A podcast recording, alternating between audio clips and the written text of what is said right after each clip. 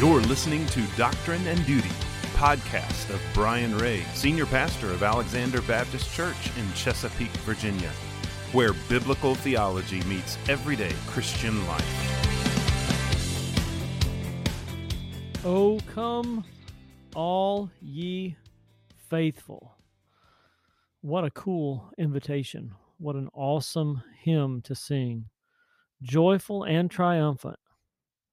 All who adore the King of Kings and Lord of Lords. Welcome to another episode, another edition of Doctrine and Duty. This is Brian Ray here with you once again. And uh, what a blessing as we are celebrating the Christmas season, uh, the Advent, the coming, the first coming of our Lord and Savior Jesus Christ, the incarnation, the enfleshment, uh, as we celebrate um, the virgin conception and the virgin birth of Jesus, the Savior who was born to die, born to save his people from their sins. Jesus came to proclaim liberty and to set the captives free. Jesus came to die in our place and for our sins. Jesus came to rescue and to liberate those who were enslaved to sin. Well, this evening, uh, we are not this evening, but well, you know what? Actually, let me just go ahead and be uh, forthright with you. Um, it is evening time uh, right now for me. So normally, uh, I do these podcasts in uh, I don't know two or three at a time or so.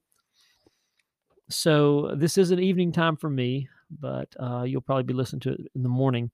But I'm finishing up this one a little bit early uh, so I can uh, have some time, a little bit of a break for the holidays.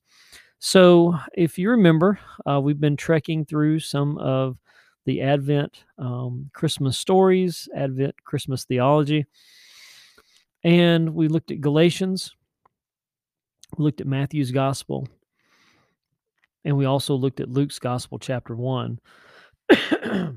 If you remember, Luke's Gospel, chapter 1, has 80 verses in it. Whoa. Right? So today, uh, we're going to look at Luke's Gospel, chapter number 2.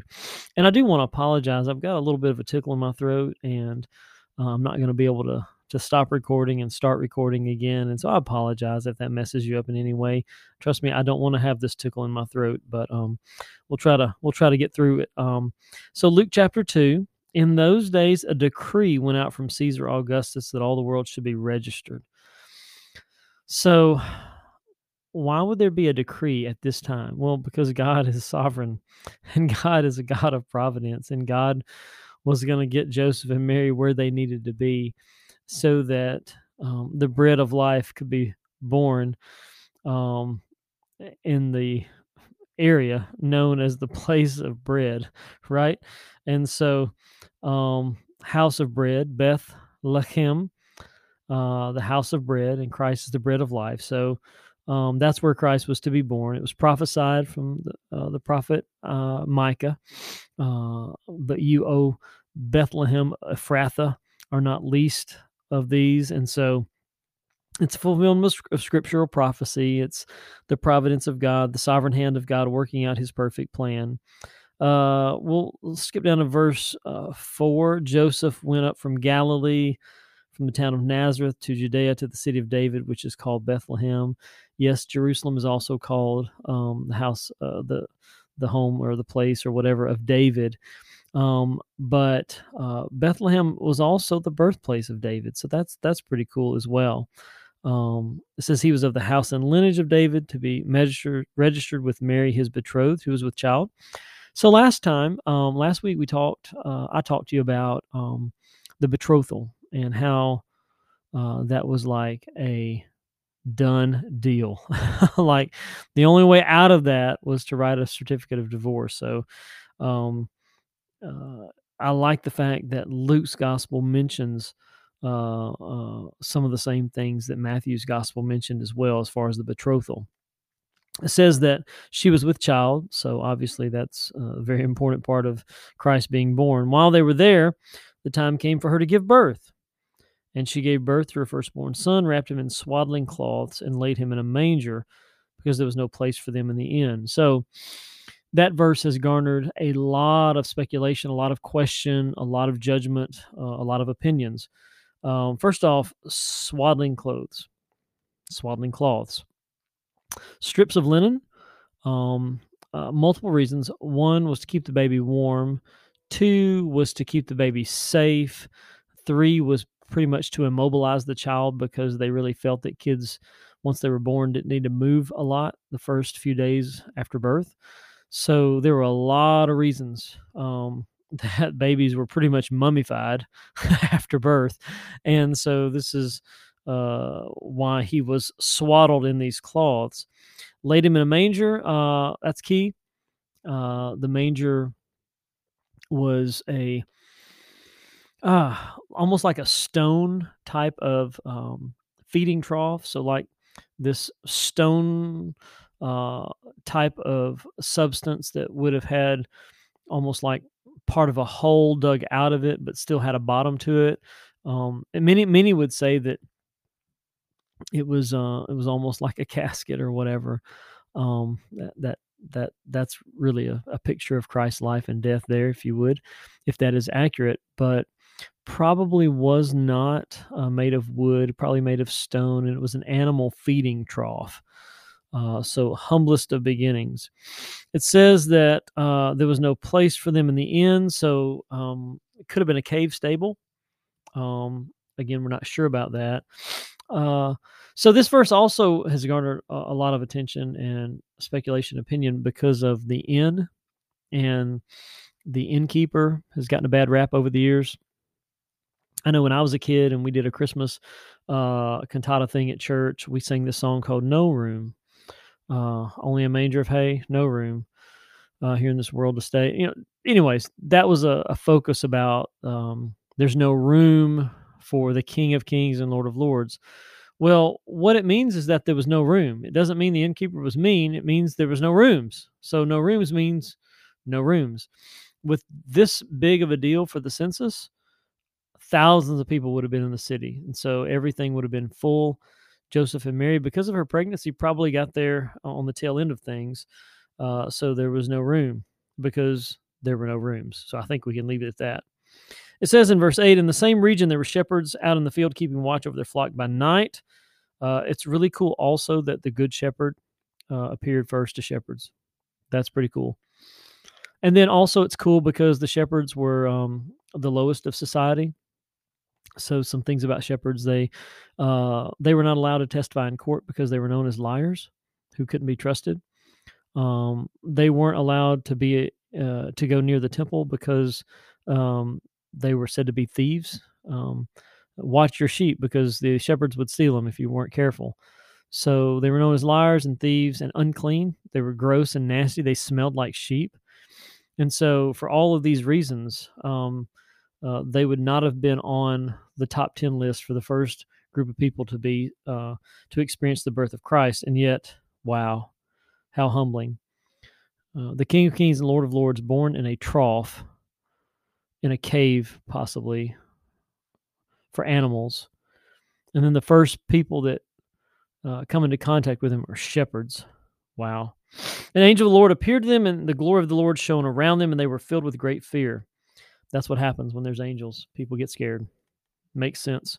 The angel said to them, Fear not. That's what the angels always say. People always get scared, and the angels always say, Don't be scared. But people are always scared.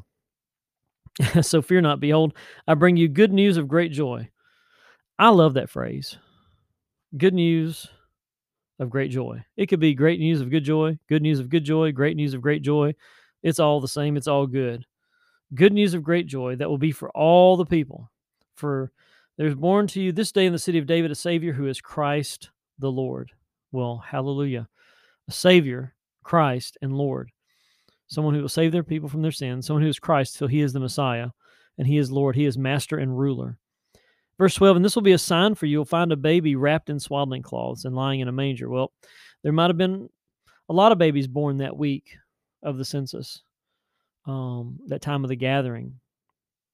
But it's but it's pretty likely that there's only one who's lying in a feeding trough and who is wrapped in swaddling clothes and is in a cave stable or something like that. Probably the only one.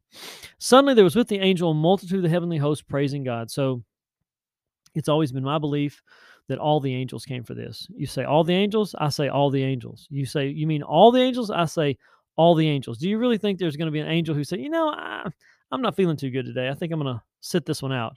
I don't think so. Glory to God in the highest, and on earth peace among those with whom he is pleased. That last phrase is hard to translate. I'm not going to jump in there, but it seems to be peace uh, is extended to those who are people of peace. Uh, and on earth, peace, goodwill toward men of good favor. So God grants his peace to people who are peaceful and faithful. But the first part, the doxology, glory to God in the highest, glory to God in the highest heavens, uh, in excelsis Deo, so to speak. Uh, verse 15, when the angels uh, went away from them into heaven, the shepherds said to one another, Let us go over to Bethlehem and see this thing that's happened, which the Lord has made known to us. And they went with haste. There you go again, another Christmas rush, right? The second Christmas rush.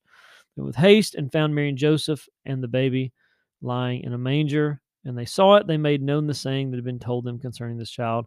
Everyone who heard it marveled and pondered these things in their heart. The shepherds returned, glorifying and praising God for all that they had heard and seen. And then Mary pondered these things. And so Mary uh, is pondering, the shepherds are pondering, the people are pondering, they're wondering, they're marveling. What an awesome story.